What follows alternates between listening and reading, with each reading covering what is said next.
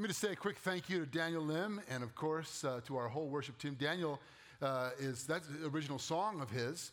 Uh, you may not know this. He, he leads worship on Saturday night occasionally here, but he's part of a band called Daniel and the Sparrows. And Anton, our own Anton, is one of the Sparrows. Isn't that funny? So, anyway, if you're interested, they, they're fantastic. We're grateful for them. We're very grateful for, grateful for your gifts and your leadership as we lift our hearts and voices to the Lord. Let's seek Him one more time before we open God's Word together. Father God, you are good and gracious and sovereign over all things, and you're present here with us by your Spirit. And we acknowledge that your word is true because you've told us it's living and active, sharper than a double edged sword. It's able to divide even our own thoughts and intentions. We don't always like that, but we need it. And so we pray, Lord Jesus, who, you who are the living word, to speak to us through your written word. We pray this in your name. Amen. Well, we're in a summer series. If you've been, maybe like my family, summer is a disjointed time. You're coming and going. Maybe you have been tracking with us. And on that note, you can catch up on all the sermons you may have missed on Chapel Street Church app or online. Uh, but we're in a series called The Disciplines of Grace. Those biblical and historical practices of Christians throughout the years that have helped us walk in, experience, and live out of the grace of Jesus in our lives. And the discipline we're going to talk about this morning is one that is really at the center of our faith. The whole thing hinges on the discipline of forgiveness. I mean, it's right there in the Lord's Prayer. Maybe you grew up praying this. Forgive us our trespasses as we forgive those who trespass against us. If you grew up saying the Apostles' Creed, I believe in the forgiveness of sins. What does that mean to believe in the forgiveness of sins? There's no question that we are commanded to forgive as followers of Jesus. It's not optional. In fact, forgiveness, forgiving others, along with serving others and being generous with what we have, are the three litmus tests that pop up over and over again in the Gospels for how you know that you're walking in the grace of Jesus. If you can't forgive, if you can't serve, and if you can't be generous, that's a pretty good indication that your heart is not open to the grace of God. And at the center of our faith is this idea that we've been forgiven everything. It's a beautiful ideal. A couple New Testament passages from the Apostle Paul, Ephesians 4 32. Be kind to one another, tenderhearted, forgiving one another, as God in Christ forgave you. We have that? Ephesians 4 32 in Colossians? Maybe not. It's in the Bible. and Colossians chapter 3, speaking of, oh, there it is, boom. Ask and you shall receive. Bear with each other and forgive one another. If any of you have a grievance against someone, forgive as the Lord forgave you. It sounds great, doesn't it? Forgive as God has forgiven you. Be kind and compassionate, tenderhearted. The kind of thing you might stencil on a piece of reclaimed barn wood and put on Pinterest. Hang in your mantle, hang on your, in your entryway. Forgiving, it's a good thing to forgive others. Be gracious, be kind, be nice. It sounds wonderful. C.S. Lewis once said in an essay on forgiveness everyone thinks forgiveness is a lovely idea until they have something very hard to forgive. Or to put it this way, I believe in forgiveness when I need it. It's a little harder when I need to give it or extend it. When you put a specific name on it, when you put a specific wound or hurt on it, forgiveness maybe isn't quite so lovely a little more challenging. Years ago, I led, when I was the youth pastor here, Tom is now, I, am feeling older and older because Tom was a student, wasn't even a student when I was youth pastor. That tells you how young he is and how old I am. Yeah, that's right, just missed him. Uh, so, anyway, Pastor Sterling was the youth pastor after me, and now Tom is, is taking it areas we couldn't take it. But I used to lead trips to the south side of Chicago in the Roseland community, a rough area.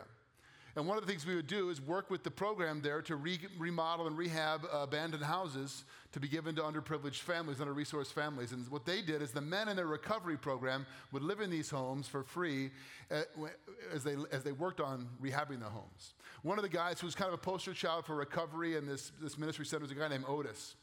Loved Jesus and worked with our teams, and uh, we really, our kids loved him. He told great stories about life in the, in the hood, in the inner city. And we worked on this house for a couple of years, and then we went back one year, and I talked with Reverend Tony, and Otis wasn't around. I said, Where's Otis? He said, Oh, Brother Jeff, Otis had a relapse. He stripped that house you worked on of everything of value and sold it for drug money, and we haven't seen him. I was so angry. I'm like, we worked on that. Our church gave money for that. We, we did that for two years. And Reverend Tony seemed to be like, well, you know, it happens. And I asked him once on that trip, I said, how do you deal with that? How do you just let that roll off your back like that? He said, I learned a long time ago if you're going to love broken people, you're going to get burned. You're going to get hurt. Just going to happen. He's right. Again, to quote Lewis, C.S. Lewis in his book, The Four Loves, says, To love at all is to make yourself vulnerable. To love truly, your heart may be stepped on, wrung, even broken. Loving your neighbor is risky business. So the bad news is, people are going to hurt you. Pastor Roger, who passed away a number of years ago, used to say, People should be better than they are, but they're not. so the bad news is, people are going to hurt you. But the good news is, God invented this thing called forgiveness. But there's a lot of misunderstanding and baggage related to what forgiveness actually is. So before we dive into what the Bible says forgiveness is, I want to talk to you just briefly about what forgiveness is not. Because I, in my work as a pastor, I've heard a lot of misunderstandings that causes a lot of deep spiritual wounds by our misunderstanding of what forgiveness isn't. So let me give you a little list here. First of all, forgiveness is not ignoring the offense. It doesn't mean pretending you're not hurt. Now, no question, we live in a culture of the easily offended today. I mean, it's everyone's offended all the time about everything, and it's difficult to, to know from one week to the next what's going to be offensive. And as Christians, we should not be easily offended people. We should not be the kind of people who carry long records of, of, of, grudges or wrongs against us, and we should be the kind of person who gives the benefit of the doubt, who believes the best about those, and we shouldn't be easily offended. But that does not mean there aren't real wrongs and real hurts and real offenses. There are. And forgiveness, biblical forgiveness, does not mean pretending like you aren't hurt. You know, I, I, grew up as an, you'll take this on faith, but as an athlete, I played football and wrestled in high school and in college, and so I was sort of conditioned by coaches. You don't show any weakness. You don't let your opponent see that you're hurting, or you just, you know, you pretend that you're tougher and stronger and better than you actually are. And I have unintentionally sort of adopted that into my spiritual life at times, and it's not good. And it's not biblical at all to pretend like I'm fine, I'm fine, I'm fine. We wouldn't do that with like a compound fracture, walking around with a bone sticking out of our shin. I'm fine, doesn't hurt, I'm fine, right? So forgiveness is not ignoring the offense. Second, Forgiveness is not condoning or excusing the offense. Proverbs 10 12 tells us that love covers a multitude of sins. We talked about that last week when we dealt with confession. But it doesn't say love excuses or condones a multitude of sins. Sometimes I think those outside of the grace of Jesus who see Christians who forgive horrible things, they think, you're condoning that. You're saying that's okay. No, you're not. Forgiveness is not saying it's okay. So forgiveness is not saying it didn't happen, and forgiveness is not saying that it's okay or I excuse it or condone it. It's a mistake to think that forgiveness means you're saying what, what they did was okay. Number three, and this is a really important one in our culture forgiveness is not allowing further abuse. Sometimes we, maybe you grew up thinking it's like you just got to keep taking it and taking it and taking it for Jesus. Turn the other cheek and turn the other cheek. And how many cheeks do you have? I don't know, but you got to keep turning the other cheek and just get walked on and hurt over and over again. Jesus is not asking us to do that when he calls us to forgive. The biblical vision of forgiveness is not to put a person where they're vulnerable and going to be harmed. and I've dealt with people who are in abusive situations who have this, this assumption that, well, I know it's bad, but I've got to forgive, right? And that means I've got to stay here. I've got to continue to allow myself to be heard. This is a big room. There are a lot of you here. Across all of our campuses, statistics tell us that it's an, a certainty, statistically speaking, that some of you right here this morning are in abusive relationships verbal, emotional, physical, maybe even sexual abuse. And I just want you to hear me tell you if that's you, Jesus is not, yes, you are absolutely called to forgive, but that's not your first move. Your first step is to remove yourself from a place where you could be harmed.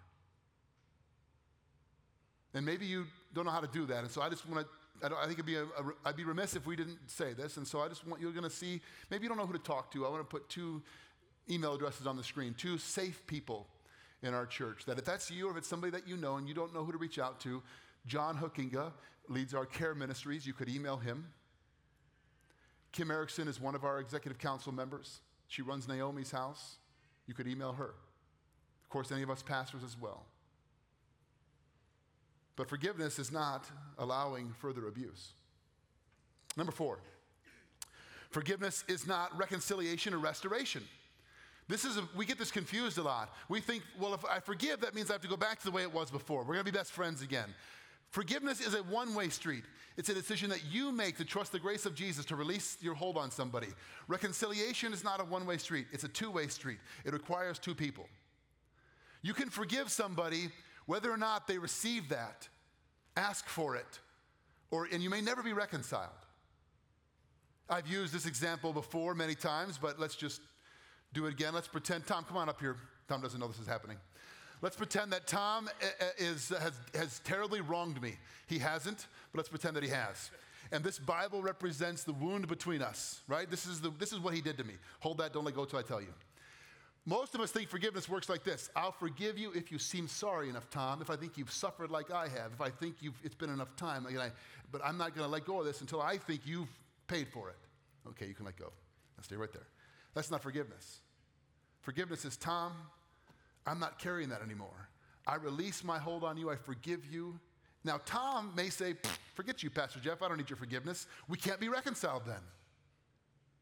Tom, Tom, Tom and I are fine. Yes. So good, good, good, good. good, good, good, He goes, go sit down. Do you see the difference, though? It's very important you get this. God offers us forgiveness in Christ. But not everyone is reconciled to him because you have to receive that by repentance and faith.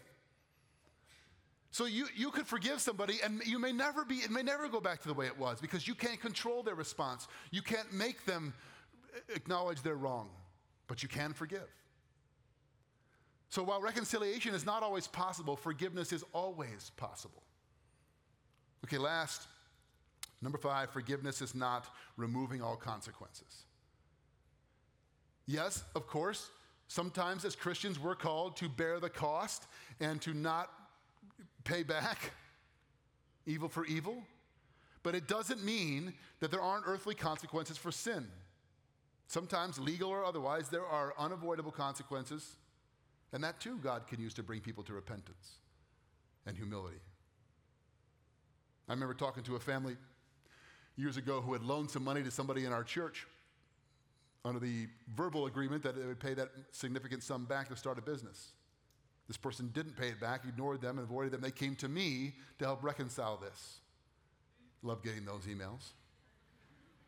And through a lot of prayer and effort, it just the, the individual was unwilling to talk. And I told this family, sadly, I think you're going to have to chalk this one up to Jesus. You're going to have to release your hold and, you know, say, I, I, this, he bears the cost with us. Sometimes there are consequences. That relationship can't be reconciled. Sometimes Okay, so forgiveness does not mean all of those five things. What does it mean? What is it? There are lots of places we could go. The New Testament, one of the best places, is a story Jesus told called the parable of the unforgiving servant. So if you have your Bibles, you can turn with me to Matthew chapter 18 or follow along on the screen. We'll read verses 21 to 35. Then Peter came to Jesus and asked, Lord, how many times shall I forgive my brother when he sins against me? Up to seven times? Jesus answered, I tell you, not seven times, but 77 times. Therefore, the kingdom of heaven is like a king who wanted to settle accounts with his servants. As he began the settlement, a man who owed him 10,000 talents was brought to him. Since he was not able to pay, the master ordered that he and his wife and his children and all that he had be sold to repay the debt. The servant fell on his knees before him. Be patient with me, he begged, and I will pay back everything. The servant's master took pity on him, canceled the debt, and let him go. But when that servant went out, he found one of his fellow servants who owed him a hundred denarii. He grabbed him and began to choke him. Pay back what you owe me, he demanded. His fellow servant fell to his knees and begged him, Be patient with me and I'll pay you back. But he refused. Instead, he went off and had the man thrown into prison until he could pay the debt. When the other servants saw what had happened, they were greatly distressed and went and told their master everything that had happened. Then the master called the servant in. You wicked servant, he said, I canceled all that debt of yours because you begged me to. Shouldn't you have had mercy on your fellow servant just as I had on you? In anger, his master turned him over to the jailers to be tortured until he should pay back all he owed. This is how my heavenly Father will treat each of you unless you forgive your brother from your heart. Whoa. Did you catch the context for the story? Jesus tells this story in response to a question that Peter, one of his disciples, asked. Did you hear it? Now, prior to this, Jesus has been talking about how to confront those who have wronged you for brother sins against you. So Peter asks a question, like a follow up question. He says, Okay, Jesus, this whole forgiveness thing's a good idea. I totally get it. But, like, where's the line? How far does it go? How many times should I forgive? Up to seven times? Now, why did he choose seven? Well, we don't know exactly. Seven's a number for perfection. But there's also some reference in the Old Testament, the prophet Amos and other places, where God forgives a, a, a, sinful nation up to three times, and then he says, but the fourth time, don't forgive. And so, New Testament rabbis had sort of, in the Jesus day, had taken this idea and made it into like a law. Three times was the requirement, but the fourth time, you don't have to forgive. So maybe Peter thinks he's, I'm more than doubling what the law requires what the rabbis say. I'm being super gracious and forgiving, right, Jesus? Up to seven times? Look how forgiving I am. And Jesus says, not seven times, but 70 times seven or 77 times. Now it says 77 times in the New International Version. Your Bible might say 70 times seven. The King James Version says that. There's some debate, scholars debate over whether or not this means 77 or 490. But the point is the same. There's no line. You don't put a limit on forgiveness. The edges of grace, I love that song we just that Daniel sang for us a moment ago. You don't come to the end of it.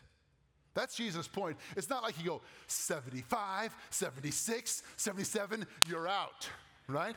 Or, or 468, 469. No, we're not counting how many times we can, now I can be vengeful. Jesus' point to Peter is no, no, you're asking the wrong question. There aren't limits here.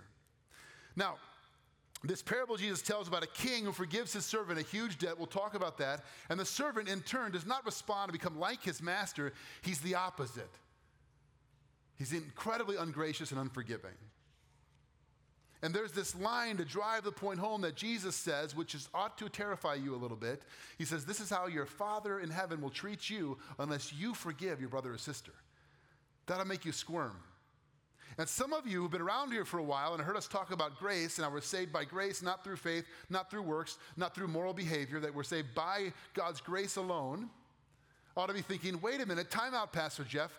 I thought we're saved by the grace of Jesus. How can Jesus then say, if you don't forgive, you're not going to be saved? You're going to be punished or go away to eternal torment if you don't forgive. Isn't that saying we're saved by what we do? Let me be clear about this. Jesus is not saying that if you don't forgive somebody, you're going to hell. That's a mis- misreading of what he's saying. He's saying if, you're, if you find that your heart is continually closed to those in need of grace from you, that is a strong indication that your heart has never been open to the grace of Jesus. In a couple of months, it's going to be uh, cool, maybe. We live in Chicago, you never know. October, right? When my kids were little, we used to go apple picking. It's a fun thing to do. I can't make them do it now that they're old. Um, but you know, you go up to northern Wisconsin, uh, southern Wisconsin, northern Illinois. You find one of those apple farms, and you walk with your kids, and you look for the tree with all the beautiful red, delicious apples on it. Right? How many of you have done this? I look forward to this. What if you, let's imagine you're walking in one of those apple orchards with your family, and you see one tree, and it's just full of red, delicious apples, and they're just beautiful. And right next to is another tree that's full of dry branches and brown, crackling leaves. Which tree do you choose? Well, the tree with apples on it. Does the presence of those apples mean that, does that make the tree alive? Do the apples make the tree alive and healthy? No, right? They tell you that there's life and health present there. Conversely, does the absence of apples make the tree dead? No, it's only a sign of the deadness that already exists. That's what Jesus is saying here. If you cannot forgive, that's not a good sign, friends. That's a sign of spiritual deadness. That's a sign that there's not the life and the grace of Jesus flowing through you. So, what is forgiveness then?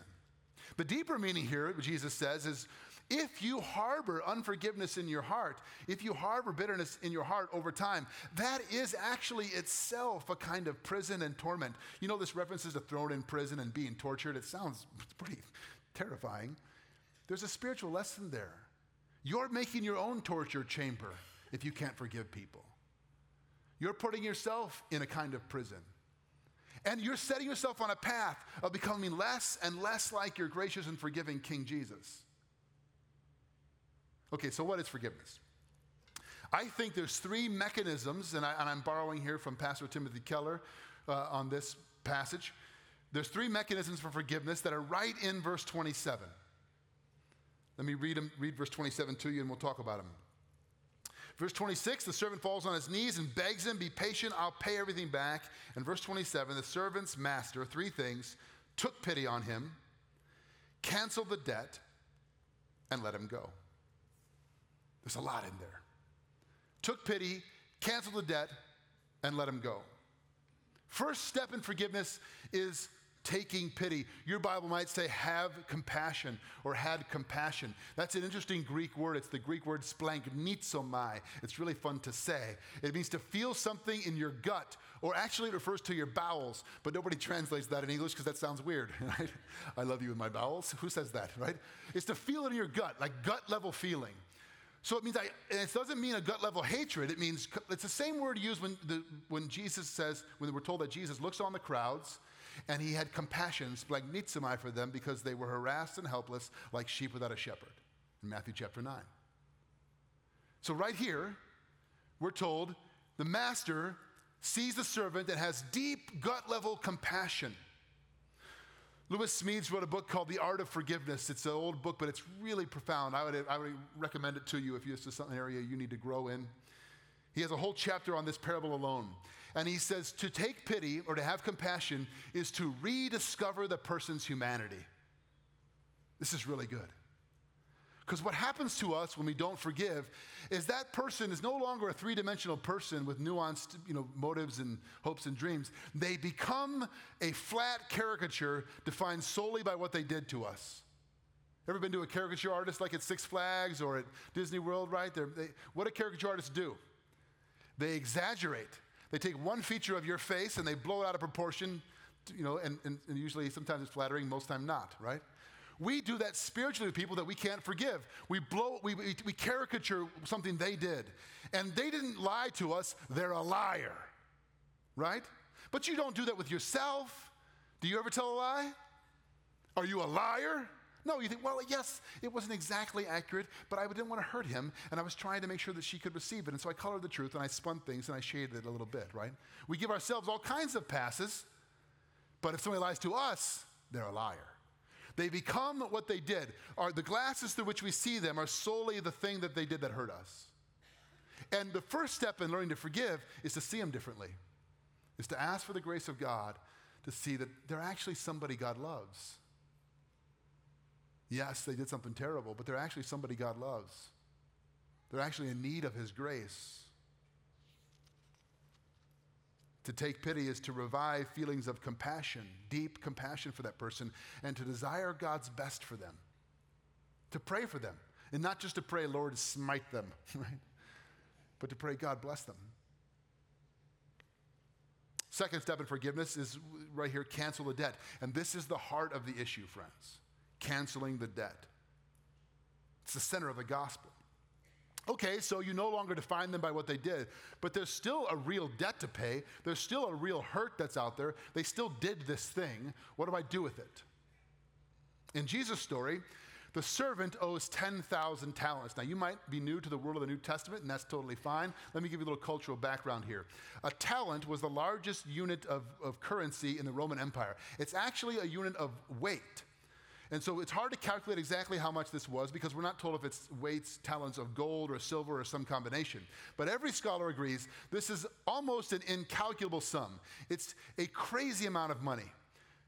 A, a talent was, one talent was 10 years' wages to the average skilled worker.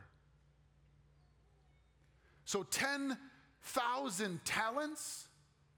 Think about that for a minute. Add up 10 years of your, of your salary, multiply by 10,000. It's, it's well into the billions by today's standards. This is a huge amount of money, which tells us this servant is not a, a butler, not sweeping the floors. This is like a vassal king, and un, a, a, lord underneath a great king. And this is a massive amount of money that would do damage to the, uh, the, the king's economy and to his ability to rule and to govern. It puts it at risk. Either by mismanagement or corruption, this guy has lost a massive amount of money. The king cancels the debt. Think about that. What does it mean to cancel the debt? Where does the debt go? Where does it go?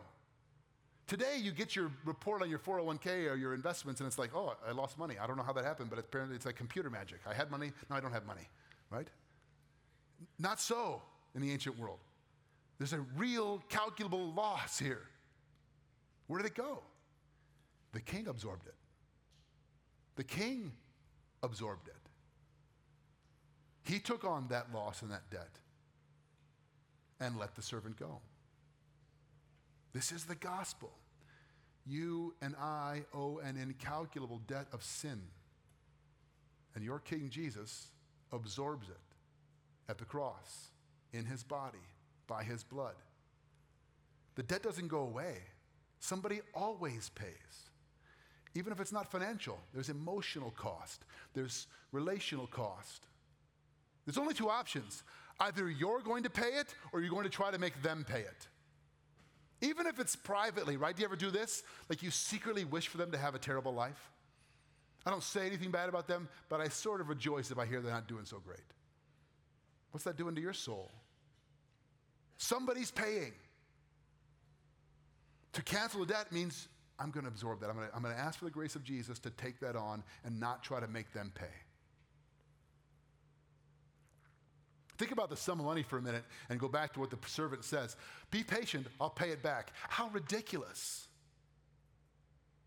10,000 times 10 years, you're going to pay that back? Really? Not in a million lifetimes. Which is precisely Jesus' point. You can't pay it. And this is what makes the third step in forgiveness possible. Let them go. You let them go. How does that happen? When you begin to see them as more than what they did to you and rediscover their humanity and feel compassion for them. And by God's grace, you're able to absorb the cost yourself because He strengthens you and He sustains you, and you don't try to make them pay in your heart.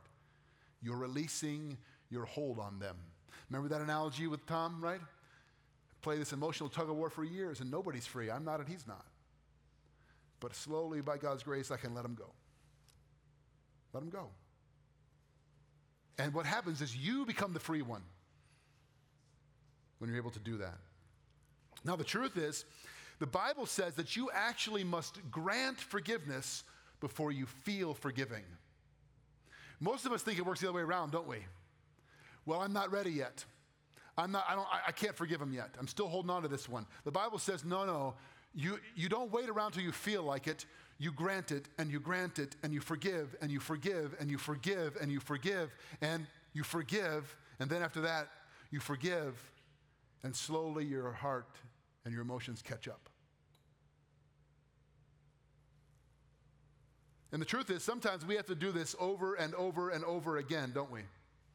Only God forgives once for all, right? Removes our sins as far as the east is from the west and takes them away. It's a process for us. C.S. Lewis uh, wrote a book, uh, well, there's a book of his letters. He wrote letters to his childhood friend named Arthur Greeves, and the book is called They Stand Together. It's a great read, these letters back and forth. And Lewis talks about 40 years after the event. So he was in boarding school, like a lot of like all children in, in his era in, in, the UK. And he, ta- he was abused by a very messed up headmaster at the Wynyard School. He doesn't talk about what kind of abuse, it was physical, sexual, or, or, or emotional, or some combination, but it was pretty significant. You can tell that by the context of his letters. And he said, 40 years later, he's a grown man, Oxford Don, and he's walking through Oxford, and he thought, this is way behind him, hasn't thought about this guy in years, and something triggers his memory. This ever happened to you? Something out of the blue triggers his memory of those horrific days of abuse. And he said he had to sit down on a park bench in Oxford, shaking with rage, and forgive the whole thing all over again. Can you relate to that? And he said, I was dismayed. I thought I was over this. And I realized I have to forgive the whole offense again. And then he writes, The way that I know I'm making progress is when the length of time between those remembrances and the intensity of them becomes longer and less. I know God is healing my heart. I know He's setting me free. To forgive and forgive and forgive.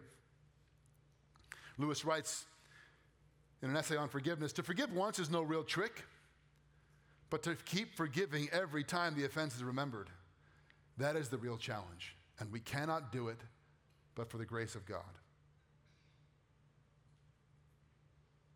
Again, Lewis writes in the same essay to be a Christian means to forgive the inexcusable in others because God has forgiven the inexcusable in you. Remember the debt that the servant owes? Crazy 10,000 talents? Then he goes and finds the servant. He finds him and chokes him and says, the guy owes him 100 denarii, 100 days' wages. Not small, but nothing compared to what he was forgiven and he won't let him go, throws him in prison. That's a, Jesus saying, that's how you are. If you can't forgive, you're saying, I'm a higher tribunal than God, and what you did to me is worse than what I did to God. That's the height of arrogance and spiritual pride.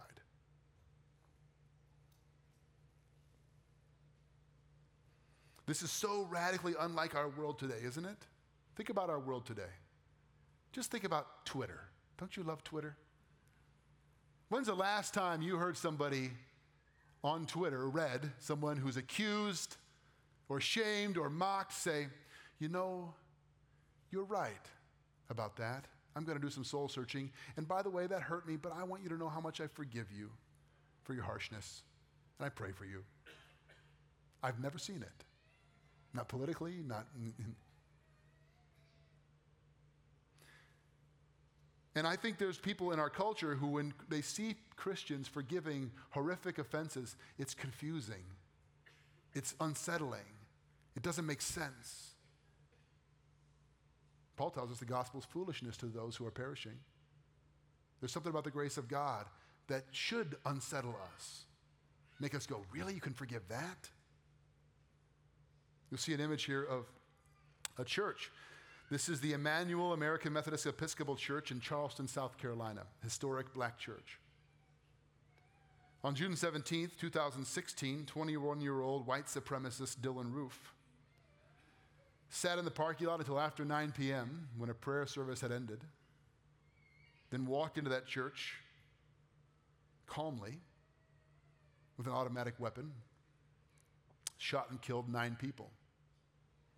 Nine African American Jesus followers murdered because of racial hatred. He said he was trying to incite a race war. Just a few days after this horrific incident, event, the daughter of one of the victims, a woman named Nadine Collier, stood in front of TV cameras and microphones and addressed the man who killed her mother. You can read it, but I'm going to read it for you. She, this is an excerpt from what she said. It's on YouTube. You can go listen to her whole speech. She said, I forgive you. I want everyone to know that. You took away someone very precious from me. I will never get to talk to her again. I'll never be able to hold her again. But I forgive you.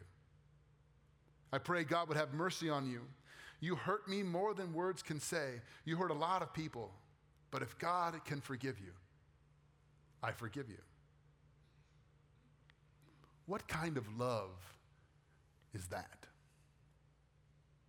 What kind of love makes that possible? There's only one. It's the love of the King who's canceled an infinite debt for you. A debt you could not work off in a million lifetimes. He has compassion on you because he loves you. He cancels your debt and He sets you free. And He calls us to be like Him in the world. So here's your challenge this week. We've been giving you spiritual challenges each week. Here's your challenge, should you choose to accept it. I know everyone in this room has something to forgive and something to be forgiven of. Most likely, multiple things in both categories. But your challenge is to speak to your Father, the King who has set you free, and ask Him. You probably already know what it is. If you've been holding back forgiveness from somebody, don't let this week end without you extending it. And if you know you, you've been too stubborn in pride to ask for forgiveness for someone that you've wronged, you've been excusing yourself for a long time, don't let this week end without you asking for it. Because your king has forgiven you an infinite debt. He absorbed the cost because he loves you and he sets you free. Let's pray. Lord Jesus, we, we in so many ways, we underestimate the debt we owe and we overestimate the wrongs done to us. We get this wrong. We ask that you would realign our hearts, open our eyes, that we might see those who have hurt us the way you see them. People who you love, in desperate need of your grace, people like us. Thank you for the grace you shower on us every day, for the unpayable debt and the cost that you absorbed. Help us to be like you in the world, gracious, forgiving, full of love and mercy. We thank you. We praise you in your name. Amen.